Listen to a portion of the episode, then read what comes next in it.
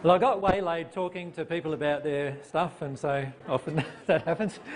So I apologise for my late start. Um, the uh, one thing I'd like to say too is many of you do send uh, emails to myself and Mary, and uh, obviously we don't get a chance to respond to hardly any of them. And uh, we try to read as many as we can. Um, but a lot of times the questions that, we, that are, we're asked, we've often already answered um, in these kind of sessions with lots of different questions that come up. And many times too, um, with the ones that we haven't answered, for instance, those of you who are asking all these questions about soulmates at the moment, um, we haven't answered a whole series of those questions because myself and Mary would like to do a presentation of uh, about the subject of soulmates in which you can ask all those questions. So what we'd like to do, if you can just bear that in mind when you send your emails to us, that it's actually physically impossible for us to answer all of your questions. Um, obviously, if you have quite a few messages coming in a day, sometimes uh, quite a few, uh, like 100 or so, it's impossible for you to actually uh, answer every one of those in a, and most of the answers, as you know from these sessions, are quite long. and, uh, and so it's impossible to type up the answers too in many cases. And of course, myself and Mary are working through our emotions together all the time, and that is our, still our highest priority. So, so if you could just bear that in mind. Um, and, and this is why it's also good for you to, when the opportunity comes up in these sessions, ask the questions. And many of you are still concerned about privacy and worry that your situation is unique. And to be frank with you, there are literally, you've probably got literally 15, 20, 30 different situations that are in your life that you believe are unique that literally, you know, a good 10, 15% of this audience probably have experienced during their life as well. Yeah, we're saying with regard to your emotional injuries, you're not so special. with regard to your true soul condition, of course you're special.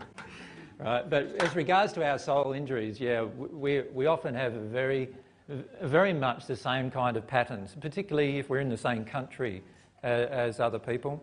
Uh, we often have very, very similar emotional injuries uh, that are often reflected in the questions. So if you can be brave enough to ask questions, you will always finish up with some good answers, not only for yourselves, but for all of those persons who weren't brave enough to ask them.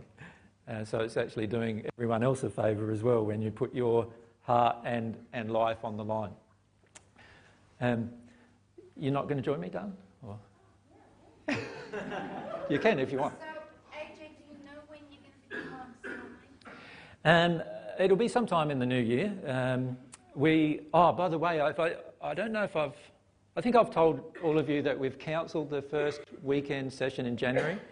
Um, myself and Mary were just coming back from two, uh, nearly two, two and a half week trips away, and so we felt we wanted to have some time together to work through some things. When we go on a trip, we have a lot of things come up generally, and uh, the last trip we had was quite intense emotionally for both of us, wasn't it, darling? And, um, and then we only had a few days home again, and then off off again, so not quite enough time to deal with it. So what we're trying to do now is structure our uh, presentations where we've got that time of two weeks or so uh, to deal with stuff. Um, so the first weekend in January is cancelled. So we may finish up doing a soulmate session in the last week in Jan- January or the first in February, but I don't know yet. It just depends on our um, I generally don't anymore because um, I, I, want to allow the law of attraction to bring the subject. There's a lot of subjects at the moment that I'm really would like to discuss with, with you as a group, and um, and I can think of many subjects that are probably more important for a person's soul development than the soulmate issue. Um, that bearing in mind, obviously, it's a very it's a subject close to our heart, so um, it's certainly something we want to present in the future. Uh, but it will probably be in the first half or first, first third maybe of, of next year. Yeah. We've got talks in Brisbane as well, starting in January again, is it? Uh, January the 20 something, 5th, I think it is. It's a, it's a Monday night, actually. We've been able to arrange some talks. Uh, 25th, wasn't it, of January, and the 8th of February, and the 29th of March. Some talks that we've got uh, organised for. Uh, they were all Monday evenings. Um, so the reason why we've done that, are three-hour talks, not four. So they'll be from seven till ten.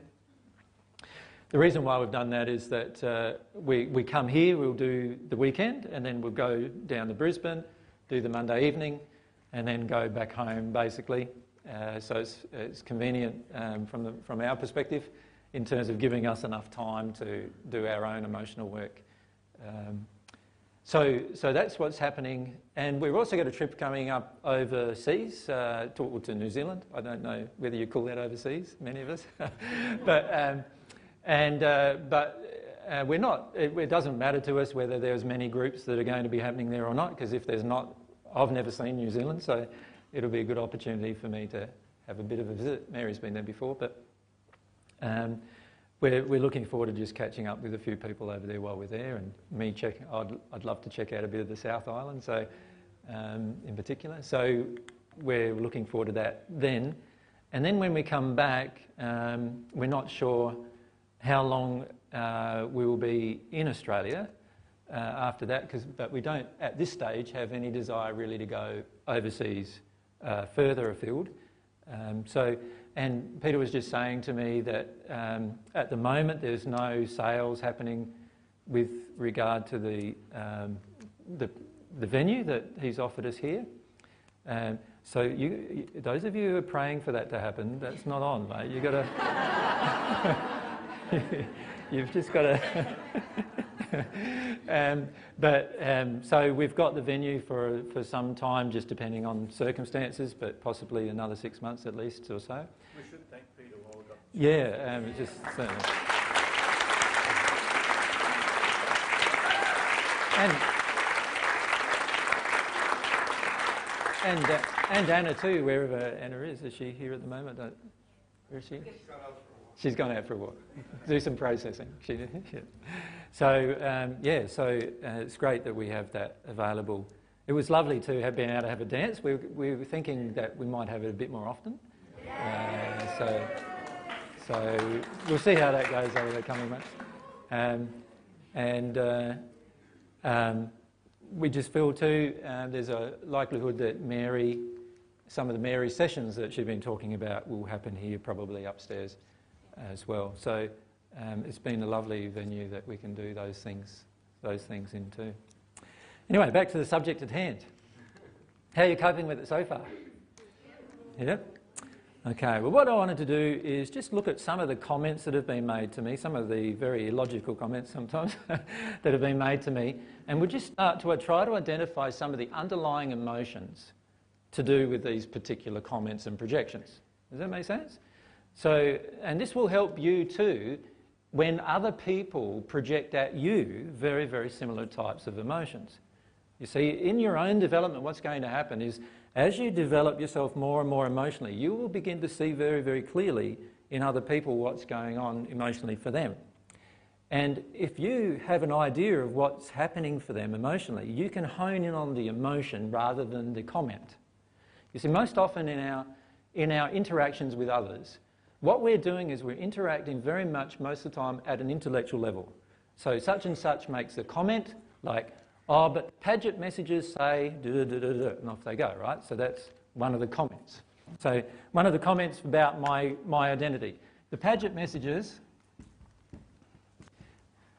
this is an example, messages say there is no reincarnation. So how can AJ be Jesus? The Padgett messages say there's no re- reincarnation, right? Mind you, before the Padgett messages, it was the Bible says. Right? Whatever the Bible says. And therefore it can't be true. So the Bible says that Jesus would be coming on a cloud with angels and they'd come and slaughter all the wicked and all the righteous would be left over. And if this guy isn't doing that, then he's not Jesus. That's what the Bible says. Right? and then, of course, you get other people say, oh, the Bible says that there will be false Christs. You know, the Antichrist. AJ is the Antichrist, right? so, you know, there's all sorts of things like that said too. Now, any of these things are basically um, what, are, what emotions are behind this? Why do I need somebody else who's written down something, in this case 100 years ago, in this case thousands of years ago, that I feel I must believe in deference to trusting my own self emotionally? In other words, I'm willing to accept what the Bible says, even though emotionally it doesn't feel good. So, did you know the Bible actually says that? Um, well, I can bring quite a few examples here of what the Bible says that you wouldn't be too pleased about. But, but the Bible actually says that there is justified homicide. Like in the, in the Hebrew scriptures of the Bible, the Old Testament, it says that uh, God told Joshua to kill everyone in the city of Jericho, which they besieged. They besieged it, and the Bible says that God told Joshua to obliterate everyone. How does that feel emotionally to you? That the kind of God you want to get to know? No. So obviously, you know, there's a lot of unloving things in that statement. Now, why would a person then say, but the Bible says that there is this justified violence, and then bring up that as, a, as, an, as an option? Why, what emotion in the person would cause them to feel that? Why would they feel they have to trust this written word that was written many, in the case of the Bible, thousands of years ago, about an event? There's got to be something about them not being able to trust their own emotional assessment of what's loving. Can you see that? And so what they do instead is trust what somebody else says is the right thing to do.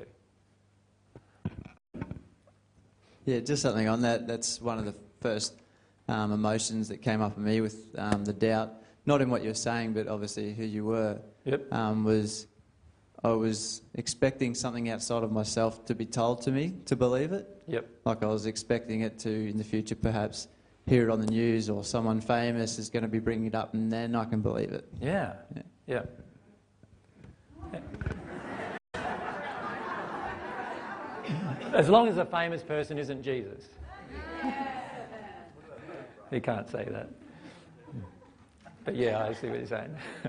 it's interesting how Jesus, who's a famous person, can't say that he's Jesus, but somebody else can say he's Jesus and get away with it. Anyway.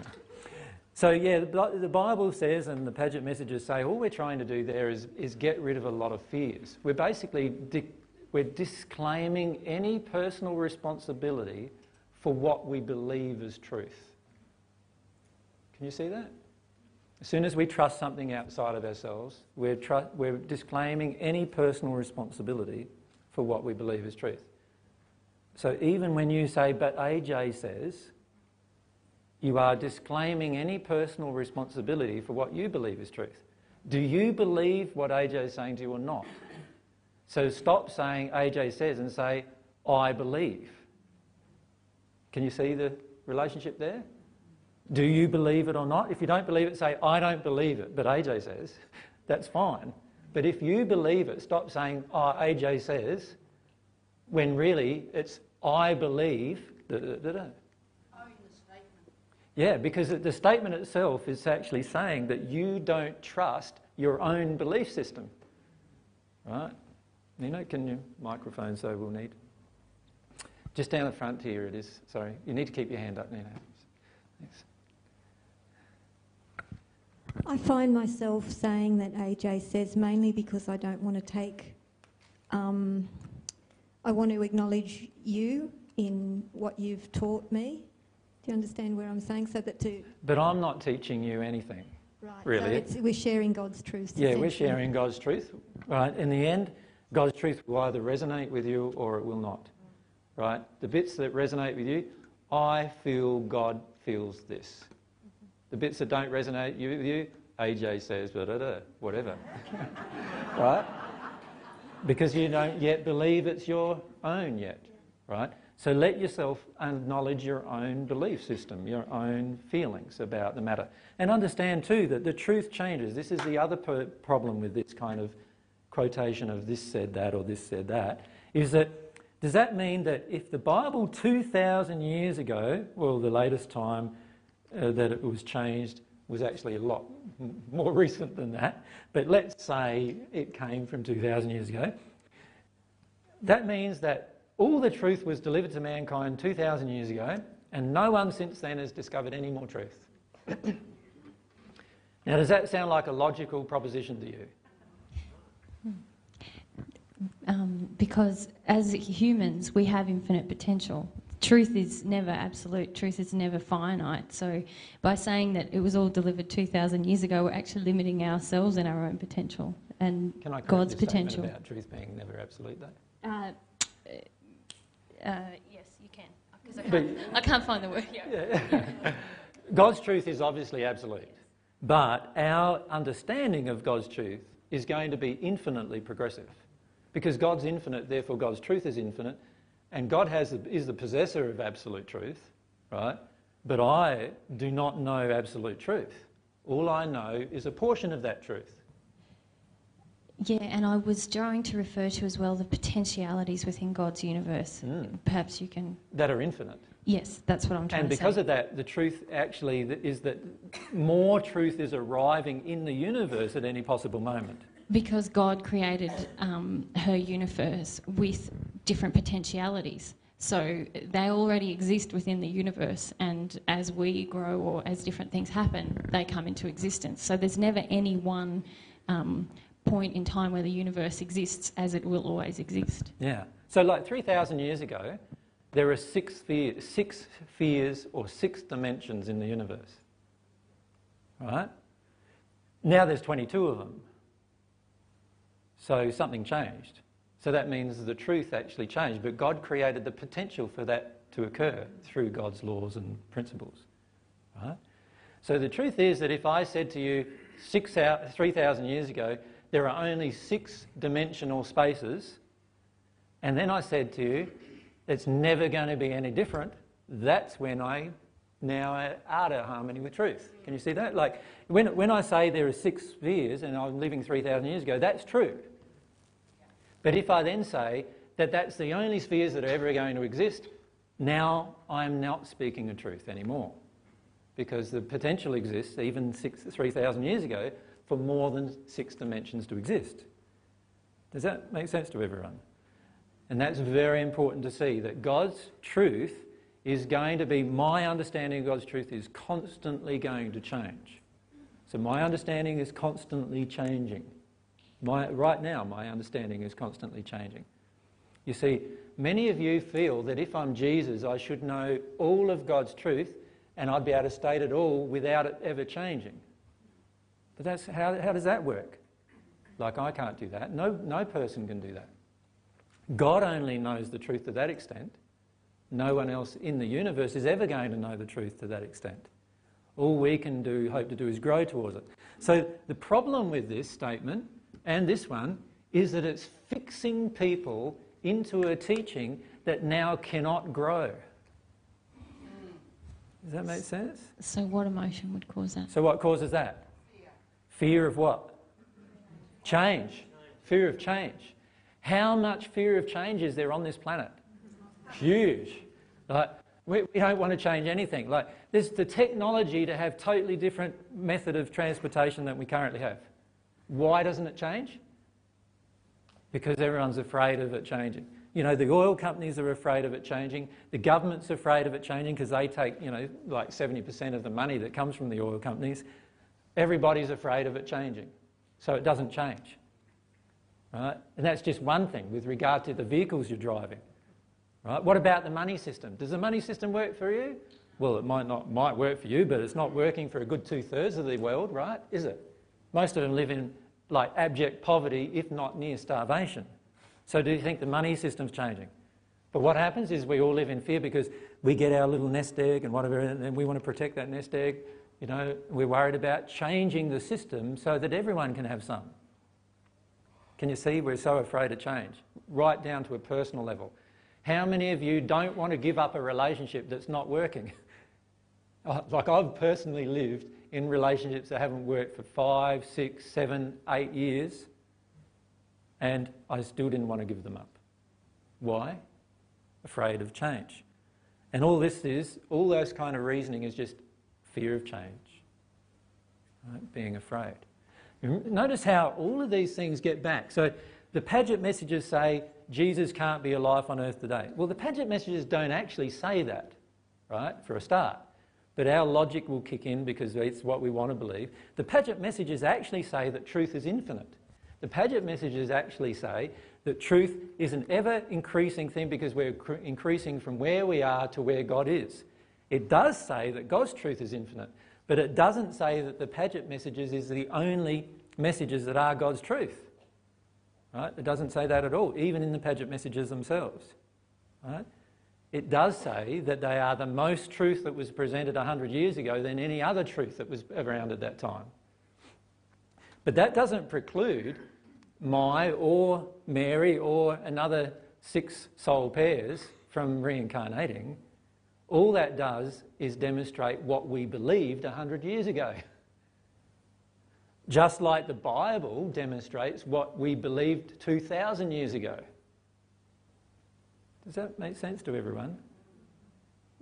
So, every holy book that's ever been on this planet is a snapshot in time of what the belief system was that's really all it is.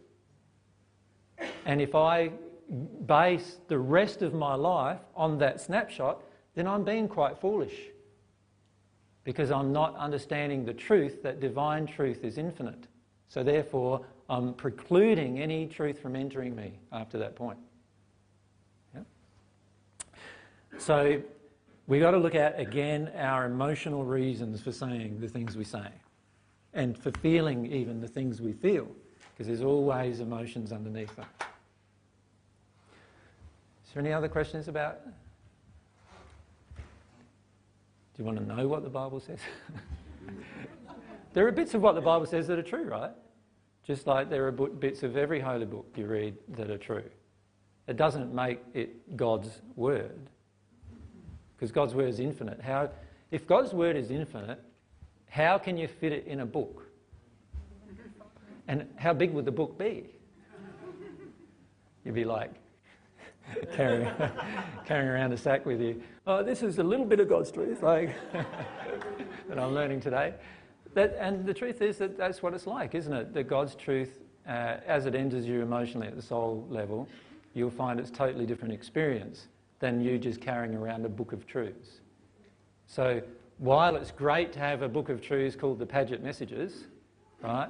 that is not the finite truth and can never be. Right?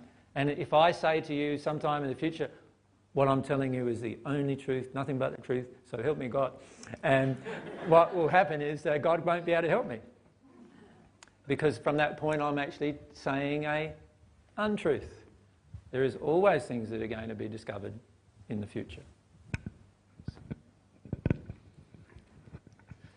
Hey Jay, and we don't we don't have to remember those truths either because they'll they we feel them when we're doing wrong.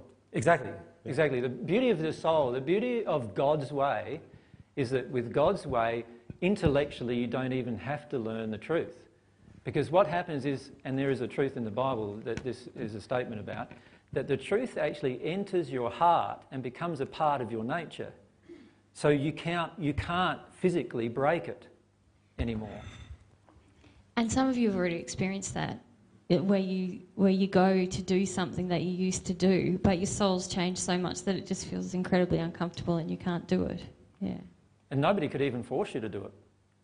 Right? So whereas before you might have gotten forced to go to war, for example, how many of you feel you could do that now?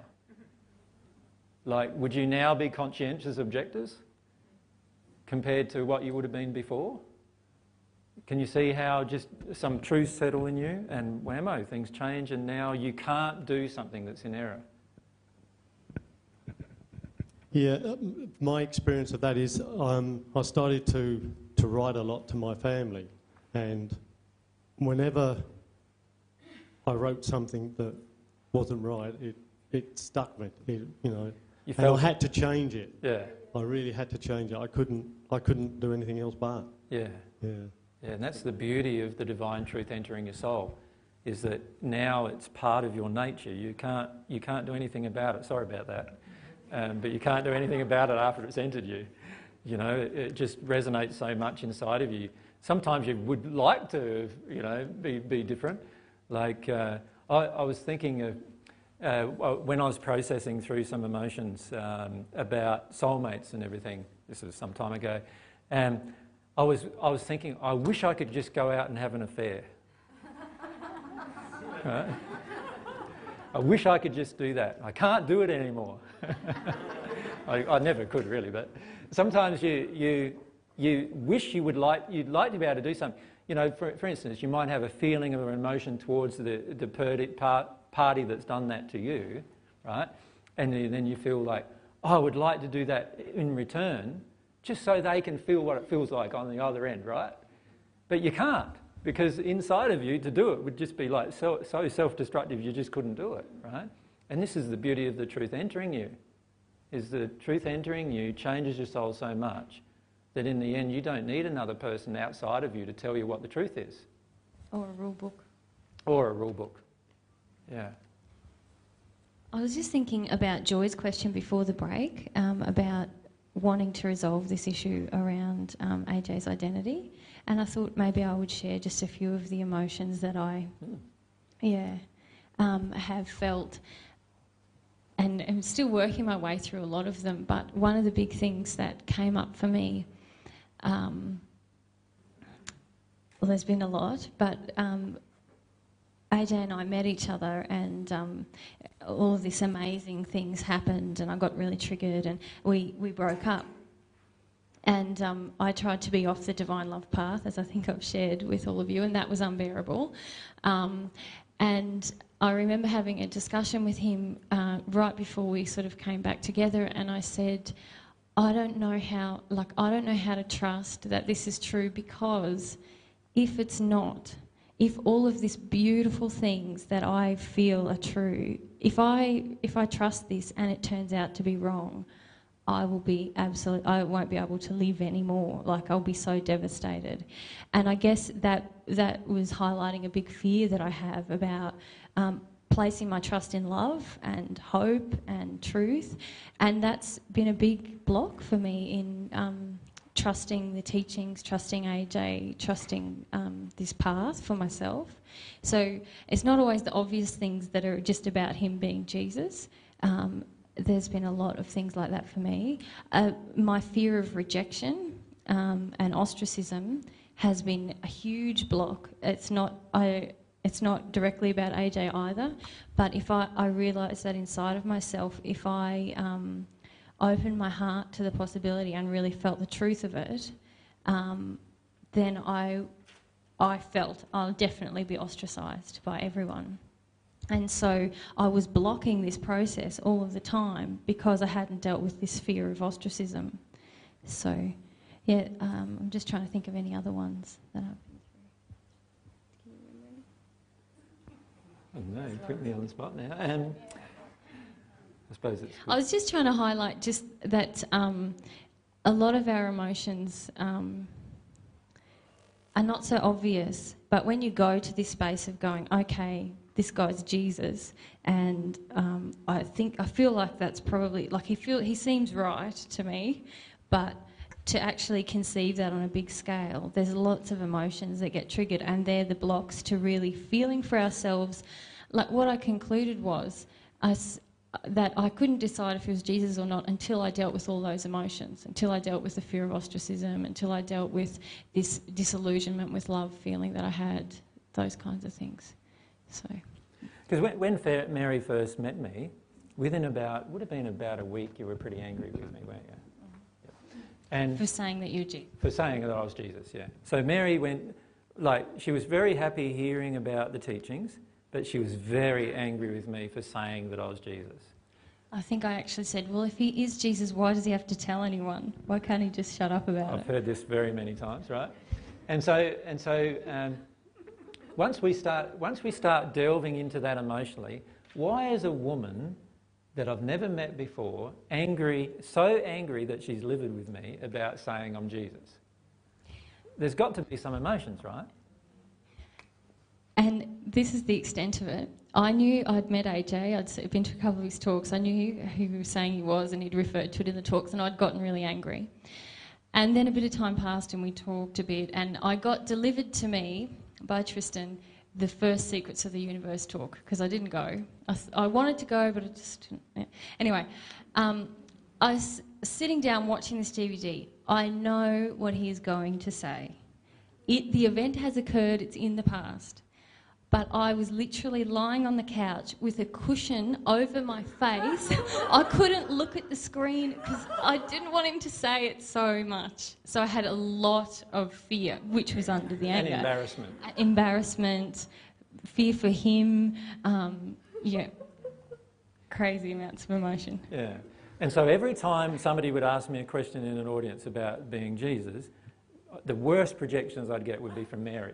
Like, it'd be like, so it's like, I can feel this terrible ter- feeling of terror from my soulmate, you know, like, and because I'm so in tune with Mary's emotions generally, it's like, I don't know if I can give an answer to this question. like, not because of the person asking it, but because of Mary's projection, right?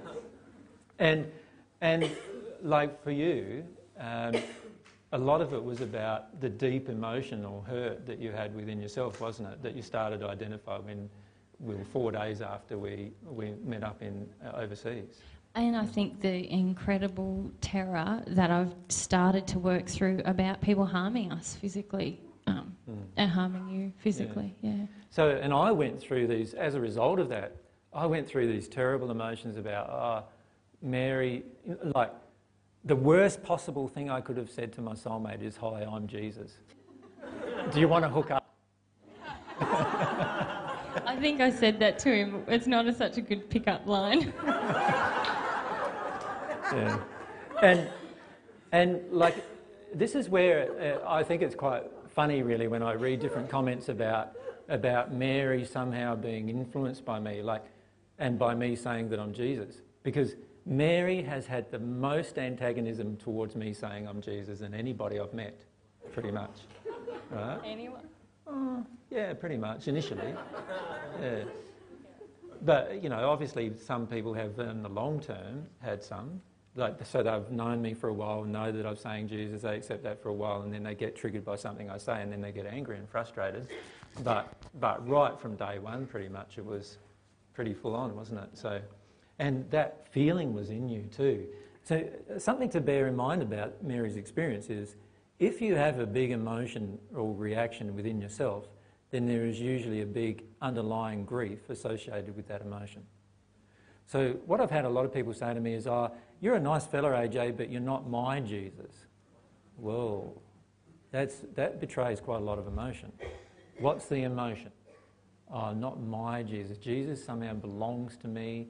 I've got a personal relationship with Jesus that's not like that I don't feel with you, you know, and all those kind of things. So, and in fact, one fellow said to me that he channels Jesus. And of course, every person who channels Jesus often is in deep anger and rage with me when I say who I am. Why, do you think? Well, they have an emotional investment in the fact that they're channeling Jesus. What, what would you feel if you're channeling Jesus? Oh, no, good, I've got this Jesus with me. Isn't it wonderful? Like, and I just go, like, what's any different than Jesus, me being with you, than anybody else? Like, honestly, you, you're all just as important as me, or or not as important as me. But you know, we're both we're we're of equal importance, right? And uh, I think my thing's going out. And and that bearing that in mind, if we're of equal importance, then why would you feel any special occasion like channeling Jesus compared to channeling like Joe Bloggs down the road? Can you see? Well, you did do some amazing things in the first century. You know, I didn't do any amazing things in the first century, though. You demonstrated some amazing things. Yeah, see, this is another error that people have. I didn't do any amazing things in the first century. I just meant at one mint. I didn't mean the other stuff. Yeah, but I, like, I didn't do any amazing things in the first century, nor did I do any amazing things in the spirit world that none of you can't do. Right? God did things through me by my condition of one with God. Just like God is going to do things through you because of your condition of a one with God. Does that make sense? So it's not me even. So when you know you have all the accounts of the miracles that happened in the first century, you know all these people that were healed, I didn't heal them. God healed them. And all I became, all I had, had a desire to do was to be the vehicle through which God did that. Does that make sense to everyone? Yeah? Um, could we go to Jen up the back and then Nina? Uh, go on, Nina. Yeah. And then Jenna. How, how much or how important is it that the person had faith in that Immensely, process of the healing? Immensely important, yeah, immensely important. Because obviously, if a person didn't have faith or even didn't have a desire at the moment of the healing to deal with their emotional condition, God couldn't heal them because God would have been breaking her own laws to heal them. So God used this connection through myself to heal, right? To be, if you like, the masculine expression of divinity through myself, to heal others, just like what's going to happen for many of you, whether you're a male, it, you'll become the masculine expression of God through God by God working through you when you become at one with God. And if you're a female, you'll become like the feminine expression of God working through you when you become at one with God. And, and then God will enact her laws through you. God's not going to break her own laws through you. You're not going to be able to go around healing every single person on the planet. Right? Why not? Because to do that, God would have to break her own laws. You see, God's perfectly capable of healing every single person on this planet right at this moment if God decided to break her own laws. Right? The truth is that God's never going to decide to break her own laws. To do that would create universal anarchy. So, the only time that healing is going to occur on this planet is when we bring our own truth and our own desires and our own lives into harmony with God's laws. And one of the harmonious things is faith. So when I exercise faith in God to heal me, I, can ha- I have a stronger connection. What it actually does is it raises my condition of love temporarily enough for spirits and others to work through me. This is the benefit of faith. Faith is such a positive thing because it raises our condition above where we are to a new location, even though we're not yet in that new location. And that allows God's love to work through us in a greater capacity than it would if our condition didn't have any faith. Not having faith blocks you actually from connecting to God. Right? So all these Bible things about faith, some of them are true, but many of them that faith is something that's um, you know something that you can't see or connect with or that's justified. A lot of those are untrue. There is a law of faith, and we'll talk about that law in later in later discussions. Yeah? But just to, again allow ourselves to look at this, the fact that when I bring myself into harmony with God's laws, even into harmony with one of those laws, I actually allow God now to work through me to a greater extent. Now, when you become at one with God, you're allowing God to work through you completely. That's all that happened in the first century. And I just happened to be the first person to get into that condition because when God was saying, Who can I send? Who can I send? My soul, our soul, of which I'm a half, said, I want you to be able to send me just like your soul is saying now, I want you to be able to send me as well. Does that make sense? Up the back, if we can go. Um, oh, sorry, Jen, and then up the back. Could we open up the discussion as to what's happening in the spirit world in terms of um, your identity and you coming back here um, f- for the support for you as Jesus and the opposition Sure. And, and it's a, a, valid point with regard to what's happening in terms of how Mary and myself in particular get attacked. So let's look at what's going on in the spirit world. You could divide the spirit world into probably three primary camps on this issue. There's what you would call the natural love camps. Now, those, the spirits in that camp basically feel that I can't be Jesus because the Jesus they've heard of is actually in a better condition where they are. So when they come to investigate me, um, and particularly in the past, they see things in me that they feel are not holy or acceptable to God. So one of the things they see in me is that I like to make love to my beautiful soulmate, right? And, and they see that as a major issue, right? Because many of them who have reached the sixth sphere in natural love believe that you have to be celibate and not sexual to be connected to God, for example. So when you go and ask one of your spirit friends with you, is AJ Jesus? You're going to get three different types of people connecting to you with regard to the answers. This is one type, the natural love spirits who are in a state of natural love but are not in a state of understanding divine love. Does that make sense to everyone? All right? Then there's this second camp, which are the celestial spirits. But not just the celestial spirits, but also all the spirits who are on the divine love path. Remember, you can be on the divine love path and still be in the first sphere of the spirit world, right? So you can be in the first sphere, second sphere, third sphere, right up through all through any dimension, and also the celestial spirits. All of the celestial spirits know that Jesus, Mary Magdalene, and others, Cornelius and others like that, are on the earth at the moment. They all know how we got here. They even watched the process of how we got here. Right? So they actually know the actual process of how we got here. They also know how much we've limited ourselves to come here. They know all sorts of things that, as yet, you have not even been told about with regard to our return. Does that make sense? So that's that group of spirits. And then you've got this other group of spirits, which we will call the malevolent. Malevolent spirits. Now, these spirits up in natural love, they're not malevolent in the sense that they're not attacking AJ all the time. What they, but what they're doing is they're going down the track of saying, yeah, it's not possible, it can't be possible, we don't understand how it could be possible. Intellectually, they do not understand how this reincarnation could have occurred. Does that make sense? And so intellectually, they say, well, we don't understand how it could have occurred, so it couldn't have occurred. Because remember, when you're in that state, you're in a state of very high self reliance. You're quite intelligent, and so you believe you know everything, pretty much. Right? You believe you know most things anyway.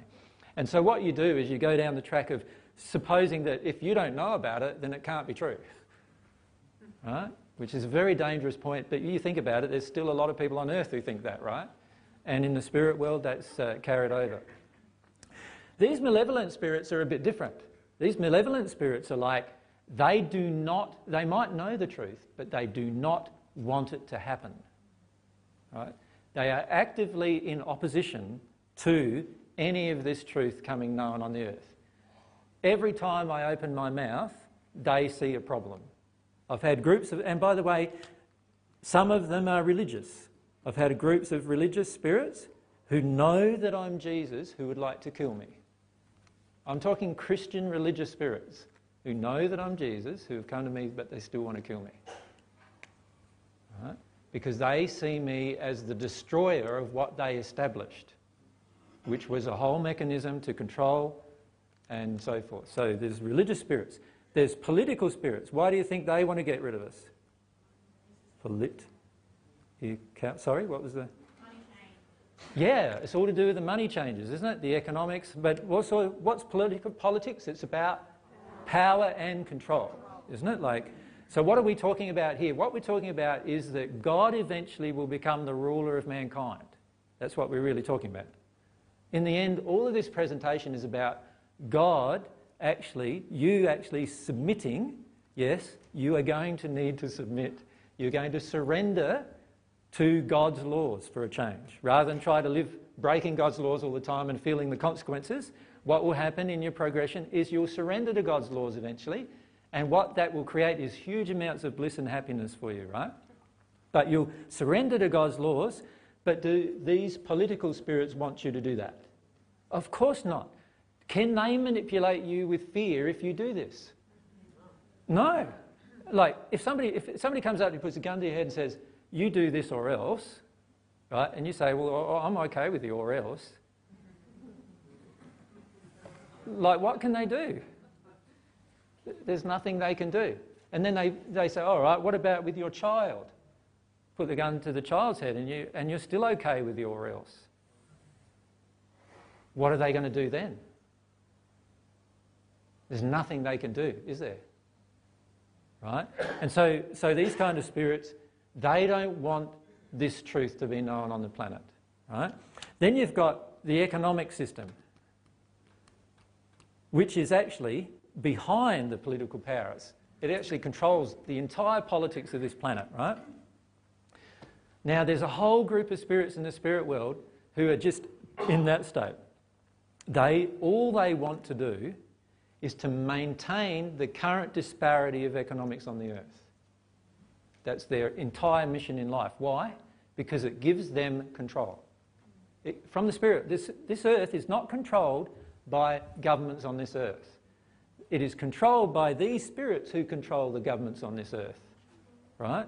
And these spirits are very antagonistic towards any truth being known on the earth, and particularly antagonistic towards any time you don't live in fear.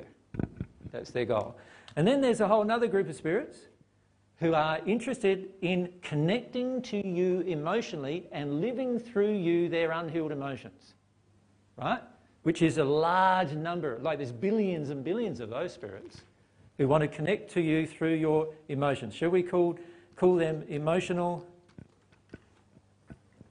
leeches? Right? What they're doing is they're using your unhealed emotions to control you in your day to day life every single moment they can. That's what they're doing. Now, do they want you to know the truth? Of course not. Now, these ones are often not very organised because, you know, they're just interacting with individuals, right? So these ones, when I go up and meet the individual, they're going straight away to that person. Don't you do have anything to do with this person? Don't you have anything to do with him? Don't you listen to him? Don't you act upon anything he says? I'll make you go to sleep. And before you know it, you're sleepy, tired, whatever, right? Just shut you down so that you don't hear because they want to maintain their hold on you, their control on you. Remember, the divine love path is all about you no longer being controlled by anything other than God's love operating through you. Now, they don't want that. They want to control you, right? Now, I get accused of wanting to control people all the time. But who of you personally has ever experienced me controlling you? It's interesting, isn't it? Every person who meets me never experiences me controlling them, but they still, I still get accused of being controlling, which is interesting. The reason why is because the, these accusations often come from the spirit world through the person. He's going to control you. He's going to manipulate you. Going to be, be frightened of him. Be frightened of him. Right? Yes, they are frightened of me because of what is being taught. What's being taught is for you to eventually be your own person with your own desires, your own passions, your own longings, connected with God, living your life as you know is in harmony with everything to do with God's universe. You, in that state, you do not need an economy, you do not need any politicians. You do not need any religious leaders. You do not need Jesus. You do not need any single person outside of yourself in that state. Now, any person who has an investment in you being reliant on them or them being reliant on you is going to feel opposed to that teaching. So, can you see why your family might be opposed to that teaching? Why? Because we've got emotional hook here, emotional hook there, and before we know it, you know, all of a sudden we start breaking away from these emotional hooks. What happens to the family members? They all start going into meltdown. I'm not getting what I want from this person anymore. This is exactly the same as what these spirits are doing. I'm not getting what I want from this person anymore. This person's not giving me the things that I need so that I can live through them on the earth because I don't want to live through them where I am in the spirit world. I, I can't live through, through them if I stay in the spirit world without this link, right? So, what they're doing is they're focusing their attention on the earth, on people who they can manipulate and control so that they can feel their own stuff that they haven't resolved. And they don't want to work through it, they just want to feel it. So, if they're a sexual pervert, they want to find a person who has got an emotion with regard to a certain issue, with regard to their mum or their dad, and they want to, uh, that's a sexual type of issue, or it might not even be a sexual issue. It might be a simple issue like feeling needed or wanted from the opposite gender. And then what they do is they manipulate that and work on that until they get the person into sexual perversion, and then they can just u- realize their own emotional stuff that they want to have through that person on earth. Now, if someone comes along and says, Oh, do you realize you've got a spirit connected with you? And what he's doing is setting up all your sexual liaisons. And the person goes, What? I didn't know that. And then they feel that to be true. What's going to happen then? Is this spirit going to be able to control them anymore? If they deal with the underlying causal emotion which causes the attraction? No. So, what, what's going to happen then? The spirit's going to have to go off and find somebody else. And this spirit may have been with you for 20 years or 30 years. That's a lot of trouble, isn't it? It's like, I've got to go off and find someone else now? You, you've got to be joking. What I'm going to do is I'm going to hammer this person until he gets back into line, right? And this is why many of you finish up having what I would call a spiritual warfare of your soul. So you're in a battle for your soul.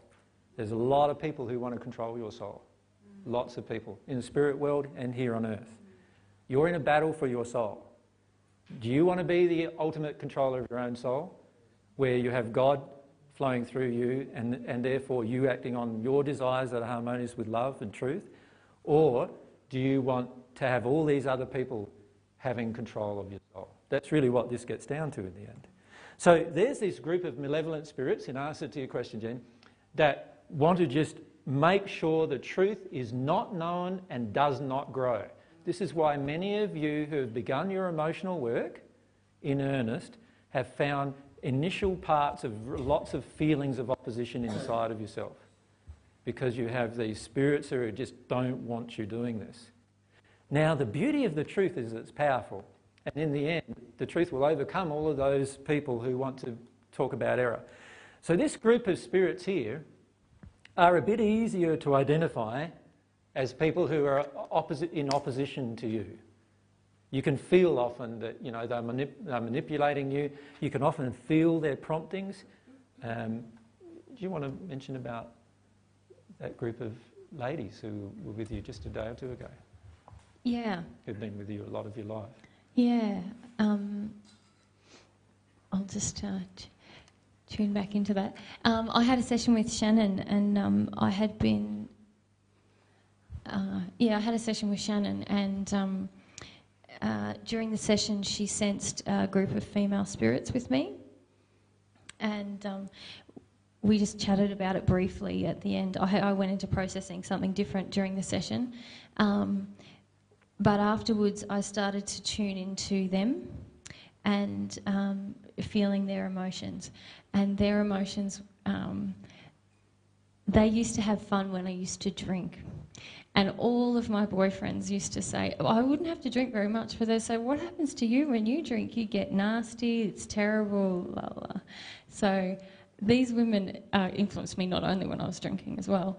Um, they had a lot of strong feelings about men. They've been punished, um, uh, they've been abused rather in their life, and their emotions are still um, that they would like to punish any man. And um, I tried talking to them about divine truth and that kind of thing, and they're not interested at all.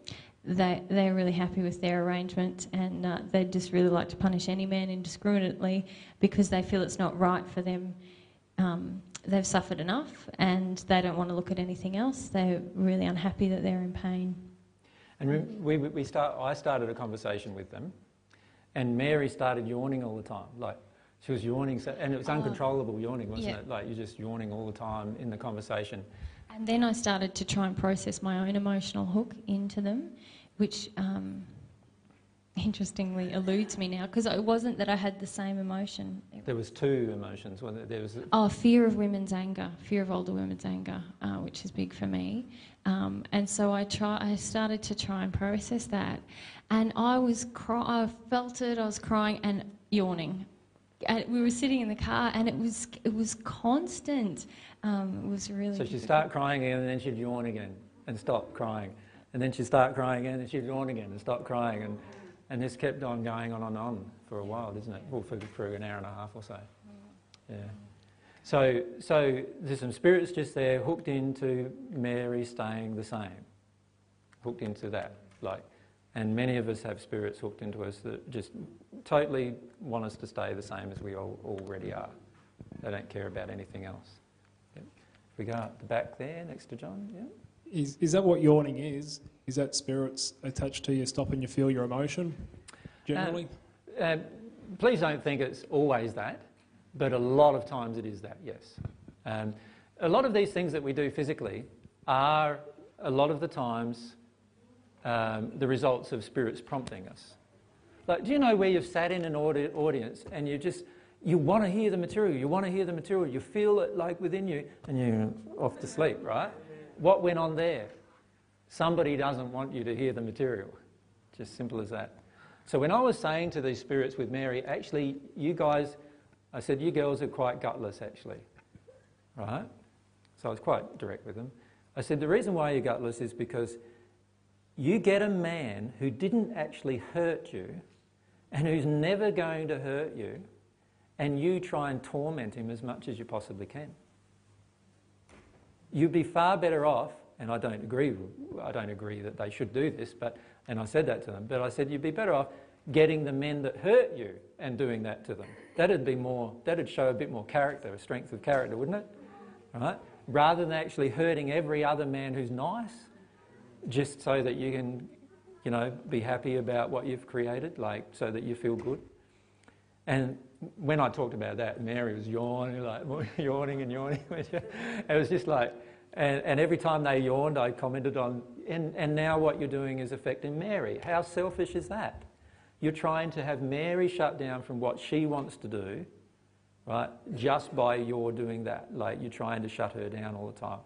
And, but as Mary correctly pointed out, it's a matter of actually connecting to the emotion within yourself as to why that connection occurs. So there were two emotions from memory for you. Yeah, there was that first one about the women, and then I think the second one was about. Yeah, I can't remember it either. But you eventually uh, haven't been around for a few days, so yeah. Um, let's go. I just, could I finish off? Oh, yeah, sure. Yeah, just um, so the yawning always happens to me personally. Yep. I'll be just about to cry and the, the tears well up in my eyes. Yep. And then every time I yawn, and, and the further into it, I'll pray to God and I'll be like, just on the verge, all this emotion coursing through me, on the verge, and massive yawn. Yeah. That's it's quite frustrating. It's your, it is your own resistance. It's part of your own resistance. Like I got it a lot when I was in resistance. Um, You are being influenced by a spirit to keep your resistance to your emotions. So you start crying, and what happens is that they, they don't want to let go of you. They know that if you release the emotion, they've heard, it, they've heard what you've heard. They know that if you release the emotion, their connection with you is lessened. Right? I can feel that cloaking now. I'm Yeah. becoming aware of it, Yeah. and I feel how I get drawn out of reality a bit. But I'm concentrating on the breathing and staying there Yeah. now. And it's some guys, for you, for you, it's actually some guys to do with sexual interactions that want to maintain those interactions. And Yeah, I'm getting a lot of that at the moment. Yep. And so what they do is they is they want to get you out of the emotion that would actually cause you to separate from that interaction. It's funny, I can't even pinpoint what it, what the emotion is. I just feel all this Well, stuff. That's like, because every time you get close to it, they're wanting you out of it. So if you allow yourself to, to look at the block, so what, what emotion do you have where you need the woman's sexual attention? Does that make sense? So allow yourself to examine the emotion you have about, the, about needing a woman's sexual attention. What does that do for you inside of yourself? yeah, I, I'm aware of it, but I've just got no idea. Right. Yeah, what's going on? Yeah, it's related to your mum and the lack of lack of uh, physical touch and everything that was in your childhood. And uh, but allow yourself to actually start thinking about that at least. Um, Yeah, but you're probably right. but you you don't want to at the moment. That's, what they're showing you. You don't want to deal with that particular emotion at the moment. That's the important thing. So that's their hook. While you don't want to deal with that emotion, they've got the hook in place. And they can manipulate you through you not wanting to deal with that particular emotion. So many men, by the way, have this justification of sexual interaction. You know, the justification that, we, that a lot of men have, you know, we're males, you know, we need to, you know, spread our seed or whatever it is that a lot of them say, and all that kind of stuff. Well, that's an emotional hook that all of these spirits can hook into. It's a justification of sexual infidelity, right? And that these, these spirits can just hook into that and away they go with that. And it's because of a deeper emotional issue as a male that that would come up. Um, I have terrible yawning troubles. Yeah. Uh, it could be in the morning, uh, midday, at night when I'm sitting down to relax, and it goes on and on and on. So, is there a process that when this comes up, I'm becoming aware of it and to deal with it? And what I would do myself is I would notice every time I yawned, and I'd actually take a note, I'd get a pen and a piece of paper and carry it around with me, and I'd take a note of what I was feeling or thinking just before the yawn occurred. And I'd just become aware of that. So, for many of us, you, what you'll find is you, just before the yawn occurred, you had a feeling that you didn't really like, or a feeling, you know, there's something usually that just before that trigger point. And the key is to note it down every time. And what you will see build up over a space of a week, even, or even a day, if you're having a yawning problem quite often, is you'll notice a frequency related to the thought and therefore related to an emotion. So you'll be able to easily identify the emotion. Yep. Thank you. Yep.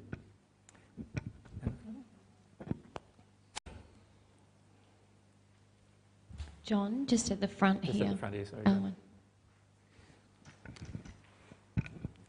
Uh, what I want to know is um, when you were interacting with those spirits with Mary, in the past you've talked about um, praying for those spirits and sending, asking for love. So Which I you did. Oh, you did do that. Mm. Yeah, I was just wondering about that because I've been doing a little bit with kids that I've been dealing with that have got really difficult um, problems and stuff. And I just wanted, maybe it wasn't right. No, yeah. no, yeah, that, Yeah. no, I do that all the time. That's a given, basically, what I, what I do. So I'm praying for them to experience uh, some love, and, and also giving them some of my love, but and also, but at the same time, talking to them about the truth. So, so instead of feeling a judgment from me, what they're feeling is me giving them love, but also stating the truth about what's going on for them. Does that make sense? And I'll often state the truth very firmly, but there's a feeling of love coming from me at the same time, and I'm praying for them at the same time. Yep.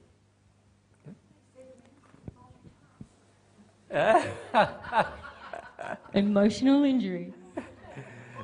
There's an emotional injury for you there, Barbara. Paul is shaking her head. Oh. And Barbara's comment was that men couldn't multitask, or they said that men couldn't multitask. There, there are, to be frank with you, this intergender issue is so huge that we often don't even notice our own comments and our own beliefs that actually affect the intergender issue. We believe they're givens. And it's like, you've got to remember that I'm a half, I'm just a masculine half of an expression of one soul. So, how is it that we could not understand each other? That can only be through an emotional injury, can't it? So, all this definition of what makes a male, what makes a female, and all those different things, you know, what planets we're from, Venus and Mars or whatever it is, and all of it is just an expression of an emotional injury. The truth is, men and women are just as capable of each other as understand and of understanding of each other as each other. So that's the truth. But many spirits do not want to accept that. Many do not want to accept that. And so when I'm talking about masculine issues or problems, many of the women in the audience close down. When I talk about women issues to an audience, many of the women close down because I'm a male talking about it. When Mary talks about it, everybody listens. Why is that? Because she's a woman. Why does that make any difference? It only makes any difference because of what's going on inside of me. That's all it makes a difference to. So if you feel more attracted to hearing from Mary than you do from me, or me than you do from Mary, then look at the emotional issue. And also, his it's, public speaking ability is probably in your favour if they want to hear from you more than me. Yeah, see, see, Mary's comments like that, I just. What, what was that called? That's an emotion of unworthiness. Yeah, okay. and I can remember what she was like in the spirit world, whereas you can't, right? And, uh, and trust me, you'll see a shine of that over the coming years. And uh, then you'll look back at the comment she made back in, when was it? December the 19th, and say, hmm, I don't think that was true. Mary's had 2,000 years of public appearances.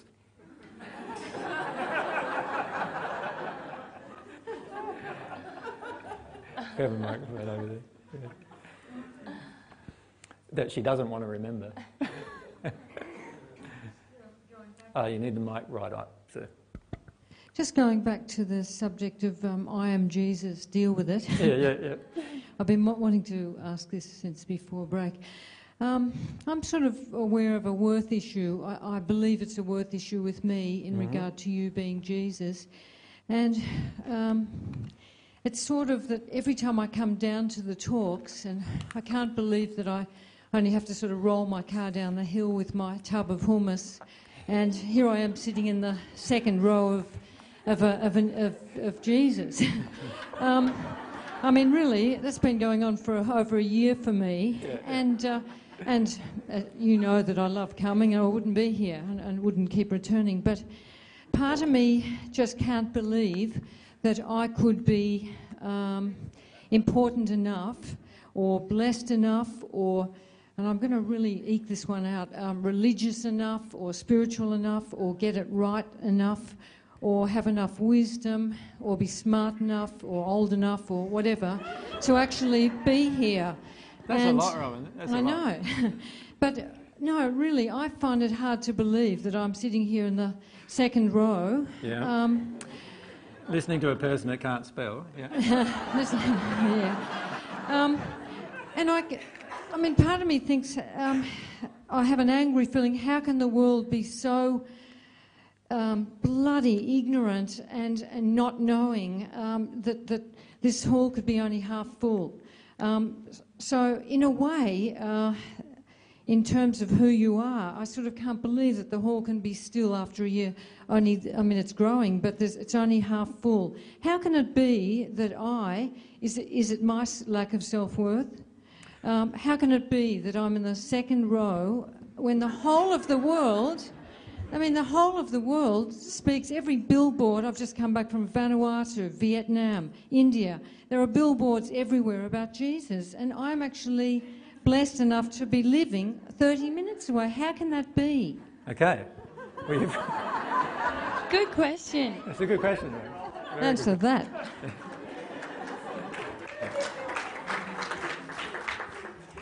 One thing you must understand is every billboard, anyway, is just it's just a bunch of crap, really, isn't it?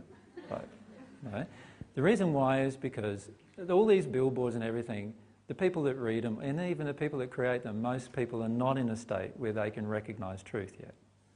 So, so what they're doing is they're quoting things from a book that's 2,000 years old, saying something, and then putting that as if they believe that. In most cases, they don't, because they'd already be attracted to the truth if they did.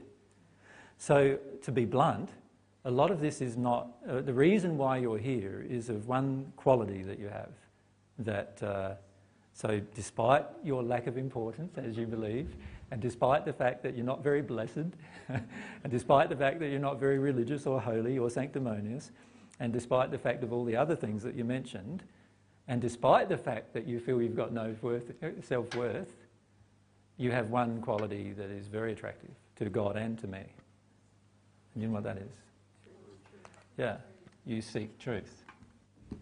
Right? And I'm only attracted, in my entire 2,000 years of existence, I've only ever been attracted to people who seek truth. Here, not here. Here. You seek truth here, right? That's what you've always wanted. You think back over your life. This is what it's been like all through your life, right? You've always sought truth here. And because you seek truth, you've attracted a person that can give you some. That's what's happened here, nothing else. Now, sure, your statement says your statement belies the fact that yes, there is some worthiness issues to work through and everything, but why would God not want you to know the truth if you're seeking it? See, God loves you and wants you to know the truth if you're seeking it. If you're not seeking it, God's going to wait until you seek it. And this is the reason why you're sitting in the second row and not the Pope.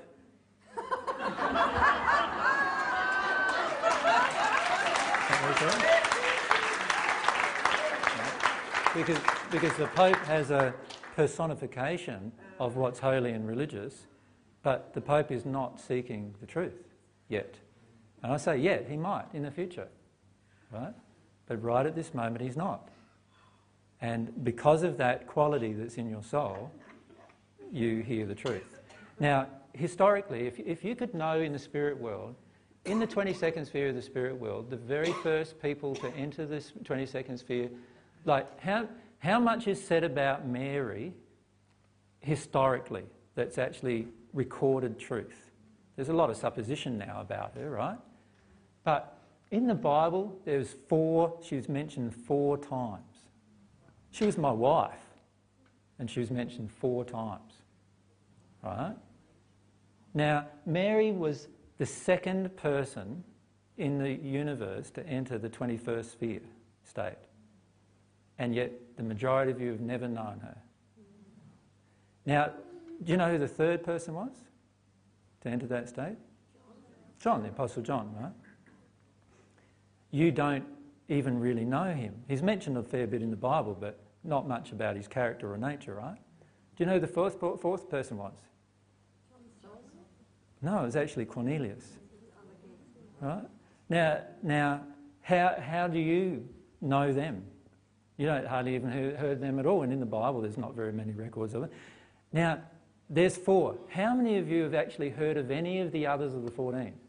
The truth is, you don't even, you wouldn't have even heard of them because they're not even recorded in history. They are completely unknown people that history does not know who reached the 21st sphere state. There were seven in the end, you know, there were seven pairs that eventually entered the 22nd sphere state, and you do not know them. You've never met them, and the majority of people on this planet or in the spirit world didn't know about them while they were on earth. They weren't famous, they weren't well known, they weren't religious. They had terrible issues of worth, many of them. And yet they are the persons who reached that state first. Why? Because they sought the truth. That's why. They have this really sincere, deep longing for the truth. Many of you are going to enter that state while you're on earth. You don't know it yet, but you will enter that state while you're on earth. No one in history has ever done that. Right? But you will do that when you're on earth, many of you. And yet you still won't be well known necessarily. Does that make sense? It just depends on your desires and your longings and where you want to go with those longings. A person who's seeking the truth is really, really dear to God. And all of the effort of the spirit world is focused on people who are seeking truth. And I don't mean seeking truth here, you know, who want to argue about everything. I mean seeking truth here, want to start feeling about everything. Those people are the most important people from that. Um, when I say most important, they're the ones that are responded to the most by God and also all of God's angels. So, that's the reason why you're sitting in the second row, because of that desire within yourself. So it really had not much to do with me. It had everything to do with you and your desire. And that's the beauty of this path, is that when you exercise a sincere desire, it's so powerful, right, that even Jesus will come knocking on your doorstep. right? And, and, and to be frank with you, like there are many other celestial spirits who are here right now who just just love the fact that they can associate with people on earth who are now open to hearing divine truth on this planet. Because you imagine if you've been living for 2,000 years in the spirit world and focusing all of your attention on trying to help people understand this truth, do you think, you imagine what a joyful time this is for you, like if you were there? Like, You imagine trying to help thousands of people in the spirit world, from the spirit world on earth and never being able to help, really help any of them in a way that was meaningful enough that would help them to get to a place where they'd be happy while they were living on earth. You know, that's a very like sad statement of truth in terms of that's what's happened over the 2,000 years since our passing. But now there's this opportunity, this r- wonderful opportunity, that all of you are seeking truth, that, you know, that these spirits are just surrounding you, wanting to help you, wanting to give you encouragement, wanting to, you know, just they're responding to your desire for truth. And, you know, they, they are just want to love you and care about you. And oftentimes we don't allow it, but that's what they want. And they want to help us get through this whole process. If you knew how many spirits were helping you, most of you would be totally surprised and overwhelmed and want to cry for a week or two about it. Right? Because there are just so many spirits who are wanting to help. But, you know, obviously they're very dependent upon your desire to seek truth. Because obviously, when you're at one with God, you wait for person's desires to be expressed. So, this is why I'm attracted to you, and this is why all of those spirits are attracted to you too. This is why Mary's attracted to you. Any, and we're not any different to what you will be when, when, and in fact, what you are even right now. You're attracted to other people who are seeking truth too. Yeah. Hilda, thanks.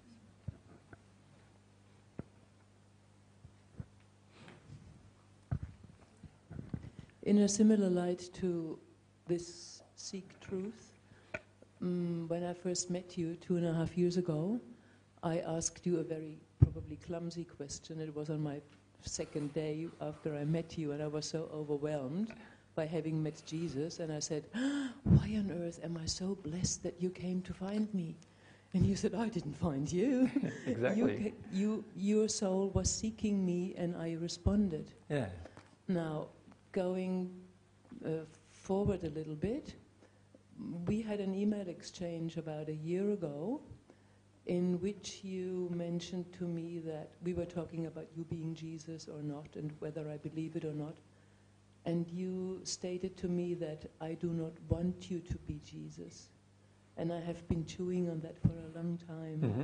Can you help me with my emotions? Because I don't think I have really truly resolved that Yeah. emotionally. What happens if I am Jesus? Let, let, let's look at the possibilities here, like from a logical perspective, firstly. Like I'm saying I'm Jesus, right? There's only three possible options. What are the options? I'm nuts and crazy, right? That's option number one. I'm lying. I'm lying. Well, that delusion, you could say that it's in number one, isn't it? Delusional. I'm lying and deceitful. Yeah, that's number two, isn't it? E E I T. Full. Is that right? Yep. And so, what's the third option? Oh, okay, it's the truth. There's the three options. Okay. Now, a lot of us don't know it, but we have emotional investments in each option. Right? So, what would my emotional investment be to actually feel, oh, maybe AJ's crazy? Like, what, what would be some emotional investments I might have there, do you think? Any ideas? What would be what would be a good reason to believe that AJ's crazy? Then So- I can disregard everything else he says. Exactly. Can you see that? Like, if, if AJ's crazy, then I can disregard what he says. So when, when I went up to AJ and I asked him, what's this, uh, you know, what's this going on between me and my partner? And I said, well, actually, you've got a lot of anger and rage towards your father. Now, if I believe AJ's crazy, I can say, he wouldn't know what he's talking about. He's nuts. Right? I don't feel any anger and rage towards my father. Can you see how I can have an emotional investment in AJ being crazy? Does that make sense? What about lying deceitful? How can I have an emotional investment in that?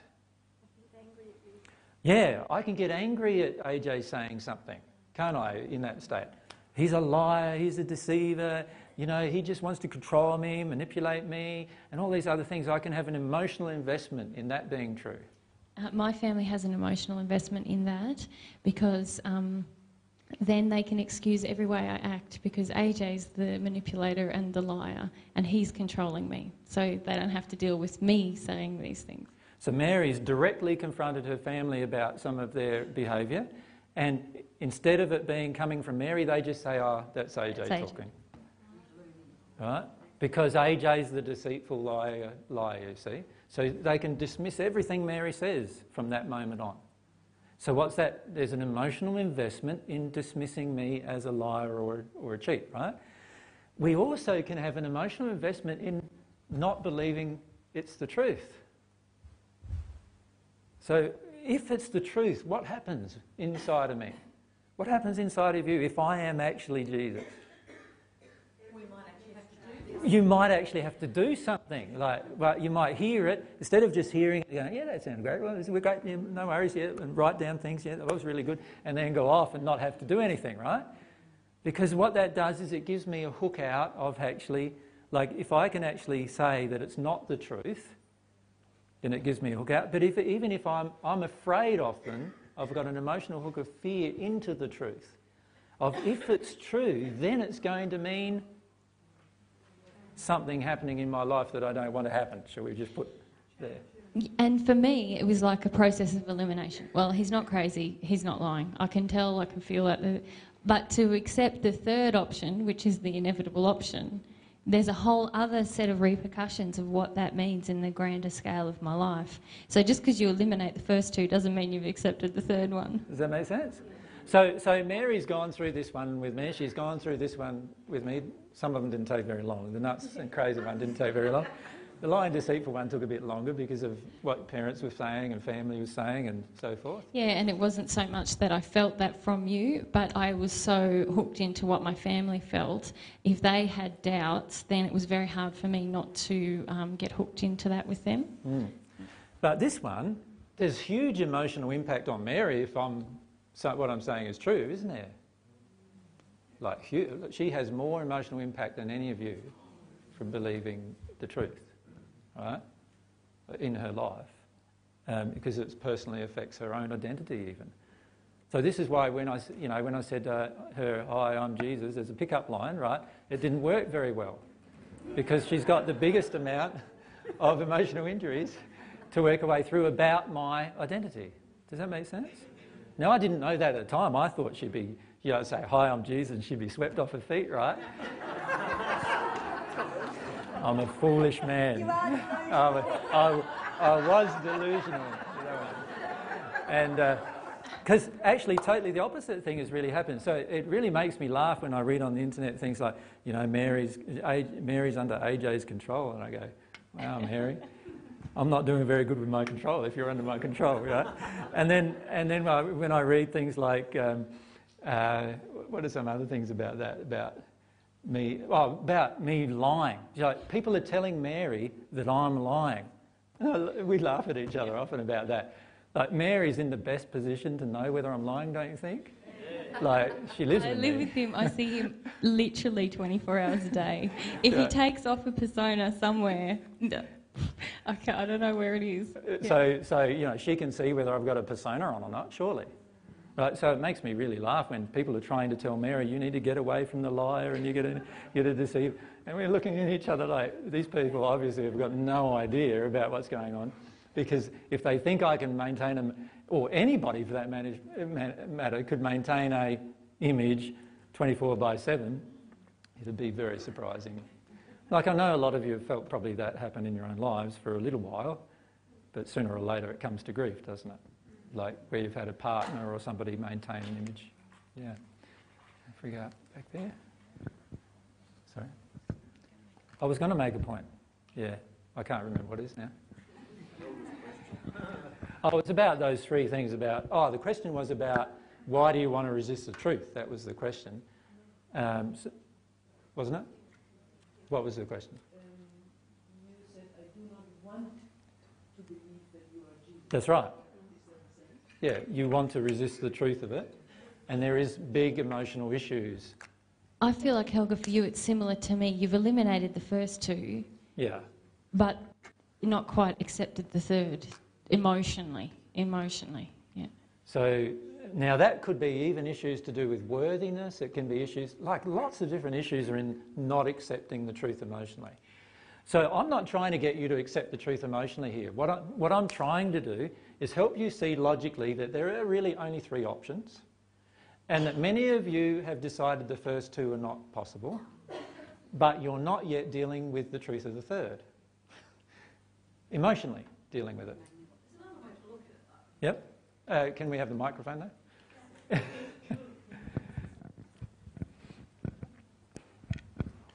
though? like I see we're all hooked into the truth that Jesus is obviously an emotional, an important emotional aspect of our lives. Now, if Jesus, Jesus wasn't an important emotional aspect of our life, Yeah. then we wouldn't be connected to this outcome like this. Yeah, and that, That's true. And, if you true. talk to kids, especially kids whose parents are fairly open, uh, your kids, Angela, they're like, oh, yeah, okay. Yeah, so I see that as a fourth point in a sense that, um, Well, no, that's what a- impacts on number three. yeah, it's that emotional connection everybody has to Jesus at present. everybody, I must say, thinks they has to Jesus at present. It's actually their injuries around Jesus. Because I've had lots and lots of people who I can feel I'm attached to from a spirit perspective, who I walk up to and say hello to, shake their hand, and they have no idea who they're shaking the hand of. So how does that work? Well, it's still in the spirit world, isn't it? Well, no, it's because there's all these things about Jesus should be, be whatever. Yeah, Right. exactly, yeah. Yeah, and, and that's the issue. Most people have a lot of perceptions of me, of what I should be, that are nothing to do with what I actually am or ever have been. Mm-hmm. And by the way, this began right back in the first century.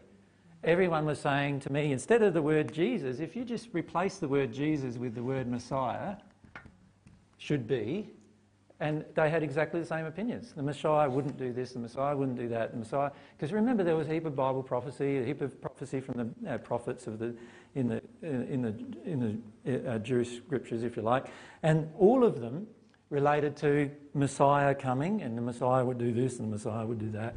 And I didn't live up to any of them.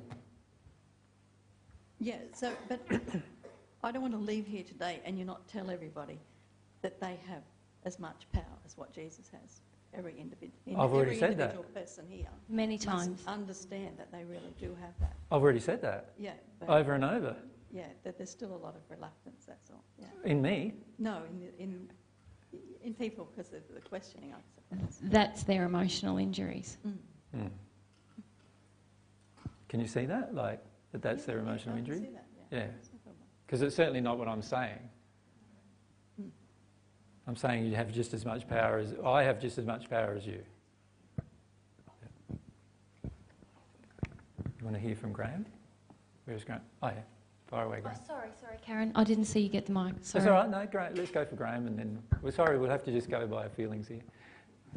Um, number three is the one that gets me. Yep. Like, if I can accept number three, then it completely upsets my apple cart. Yep. Um, Why? It like so many of the things that I've considered important in my life aren't, Yeah. and it just brings up an enormous fear of change. Yeah. And that's what it's just. I have so much fear of how good it could be. You know. Yeah. Yep. Yep. And it's a valid point. You want to? What are the things that you'd have to give up, Graham? What do you mean by that? Well, you know, um, just one of the obvious ones is just thinking that there's any sort of importance to money. Yeah. Okay, got you know, and then Yep. there's then there's a lot of our cultural beliefs and stuff like that. You know, Yep. so many things that you, we've based our lives on turn out to be pretty much worthless. You know. Yep. So can you see how we can have a big emotional investment in it not being true, or withholding from making the choice of whether it's true or not? Absolutely, it's Yeah. just big fear. Yeah, and a lot of that covers emotion, though. That's the thing to th- see every single time. If I have a, if if I'm, you, I've I've seen a comment that you made on the net, which basically you you've discounted that one, you've discounted that one, but you can't accept this one quite yet, right? You've said you've intellectually sort of trying to grasp around it at the moment. And the issue is what emotions, and this is the thing to look at, what emotions cause resistance to truth? or resistance to anything, really, because in the end, when we don't have any resistance, we'll discern truth perfectly, easily, every time. And I've realised that my life is so habitual, and that, you know, uh, what you're saying, if I can accept it all as truth, um, I just have to break all my addictions, all my habits, and stuff like that. You know, it's just such a daunting task. It's Mhm. just look at it and, oh my God. And can you see how, if this is true, you can see straight away it's triggering lots of those, isn't it? Yeah. It's just so big, you know. Yeah. Just Yeah. you just get daunted by the size of it. Yeah. So it's easy. It's easier emotionally to withhold this decision on this third issue. Can you see that? It's easier for me to emotionally say, "Oh, I've, I've discounted that one. I've discounted that one, but I just can't accept this one yet." And emotionally, what we've got then is an investment, and the investments are all about preventing our fears from being exposed. And yeah, if I can add to that, for myself, I discounted the first two a very long time ago now, or yeah, a year and a half ago, let's say, um, but haven't fully stepped into the emotional acceptance of three. And what I've found is that um, that's quite a vulnerable place um, when people project things at you because suddenly doubt occurs that um, you don't even know what you're really doubting. Like you know the first two aren't true, but somehow someone's projecting something at you, which is actually triggering another fear anyway. But because you don't want to go into those fears around the third option, suddenly you're in a place of doubt, and doubt feels horrible because it's there's no certainty either way. Um, so that's another part of my decision, I guess, to step into this issue. Um, it's more about my own, well, no, for me it's different, I guess, but I can see for others, like, it's also about your own um, integrity around the teachings, even, like, if, if um, yeah, and emotional growth. I, I lost it. You're lovely when you leave it. um, who hasn't had a go yet? Can we just? Um, Linda hasn't had a go yet. Oh, sorry, Karen hasn't had a go yet, and then Linda. Sorry. Uh, this is kind of a comment. Um, in my life, uh, growing up, I uh, wasn't affected by Jesus much. Mm-hmm. I think I'm blessed. Uh, I, I looked around, I heard what people had to say. Uh, it didn't make sense to me. I didn't like what I heard. And I wasn't affected by religion much, which was a blessing. Mm-hmm. And um, so Jesus was sort of not in my life. Mm-hmm. God- Similar to Mary. God wasn't in my life. Uh, and so when I first came to hear you, AJ, I was very open. Okay. He says, it's Jesus, fine. Okay, I want to hear what he has to say. Yeah.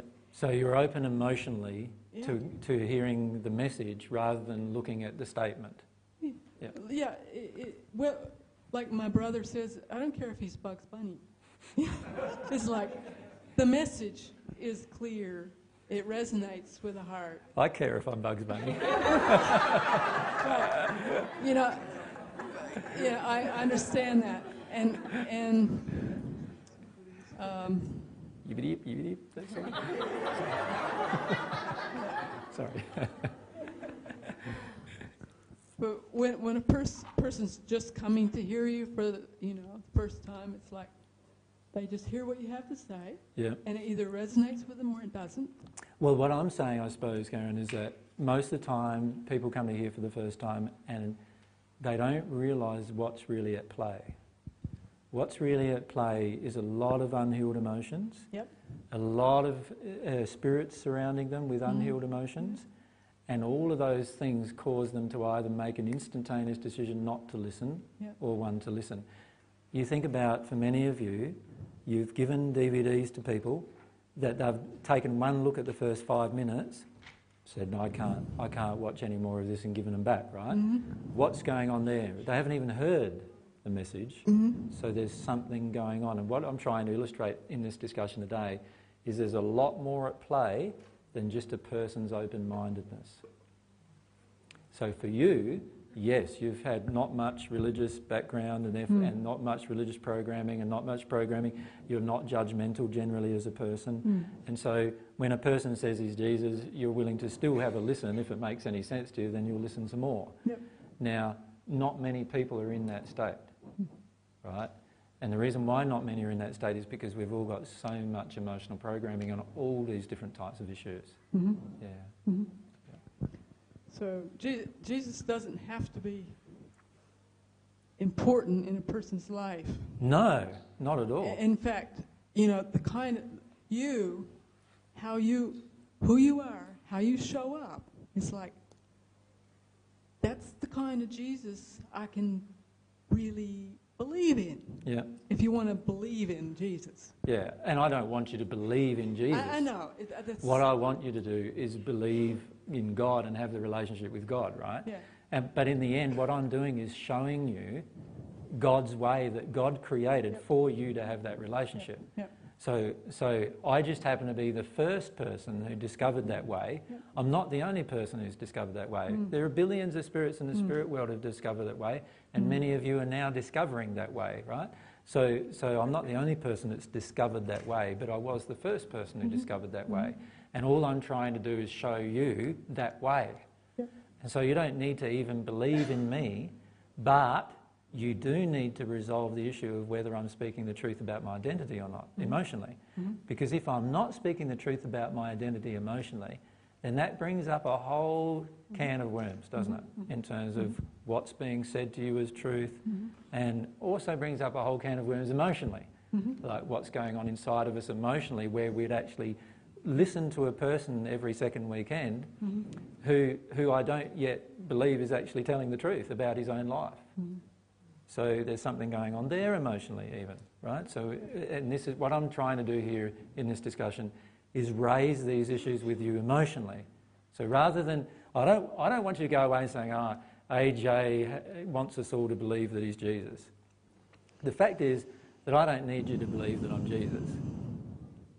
The only person that needs to, actually accept I'm Jesus is myself. Mhm. If I am Jesus, Mhm. Right? Mhm. That's all. And then obviously the other half of myself, which will be my soulmate, would need to at some point come to accept that. That's the only person that has to accept it in the end. Mhm. However, there's a heap of truth that I'm discussing with you that actually is being called into question if I'm not Jesus. Mhm. And that's something that you will have to emotionally resolve. And the way you emotionally resolve it, so getting back to your original question that I think Joy asked, was how you resolve it is all truth is resolved emotionally. Every single piece of truth is resolved in your emotional state. But you have to be in a love based emotional state for it to be resolved. Does that make sense? Mm-hmm. Now, for many of us, we're not in that state, and so we just need to keep developing our emotions. If there's anything to trust, trust that your emotions are the gateway to truth, right?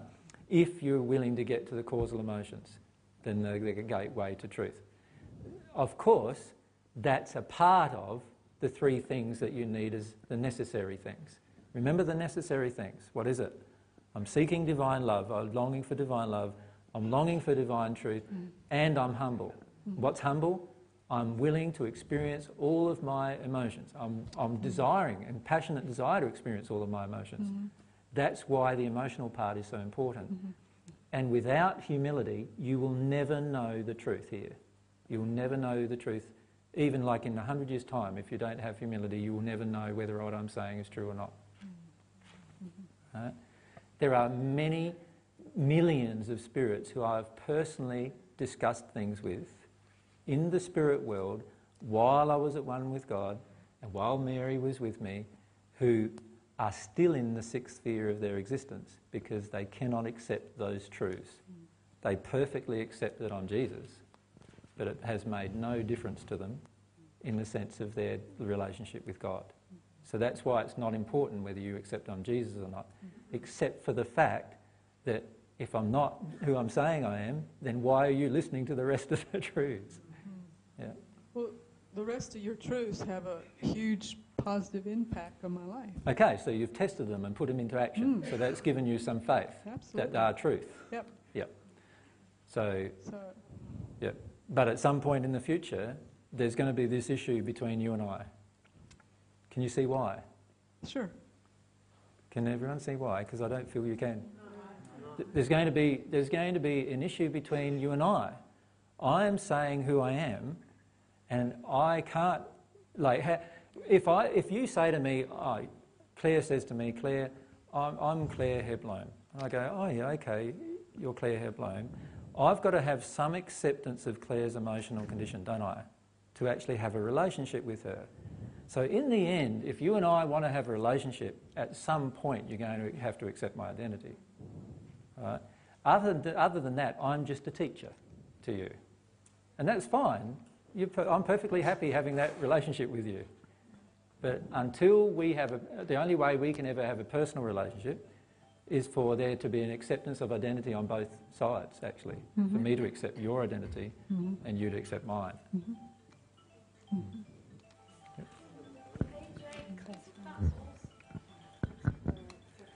It's funny how I talked about Claire and it was Claire's phone. And it was Dan. And it was Dad. Dan. Oh, Dan, okay. What's the time, guys? Yeah. Time goes fast when you're not having, mean, having fun, isn't it? Yeah. And um, I think it's time to wrap up, eh? Um, what? No, we have, have to leave the question till tomorrow, right? Um, um, tomorrow, the discussion is going to be focused around spirits, and what we're going to do tomorrow is all of you who are mediums or who have heard spirits ask questions, what we'd like you to do is ask those questions on behalf of those spirits. And what I'm going to do is direct my answers to those spirits. Does that make sense? So it's sort of like a question and answer session for spirits. Because at the moment, there are a lot of spirits uh, around us who would love to know more about their own situation, their own personal experience, and so forth, and how to deal with different things. And what I want to do is help them address all of those kind of things to help them move forward. So that's our focus tomorrow. Thank you for your time today. Thanks, everyone.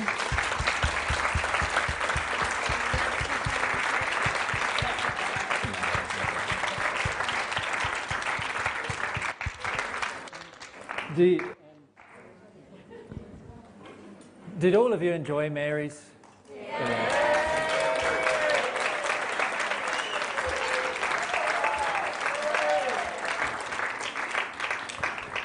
Thank you, everyone, for being really kind. Thanks.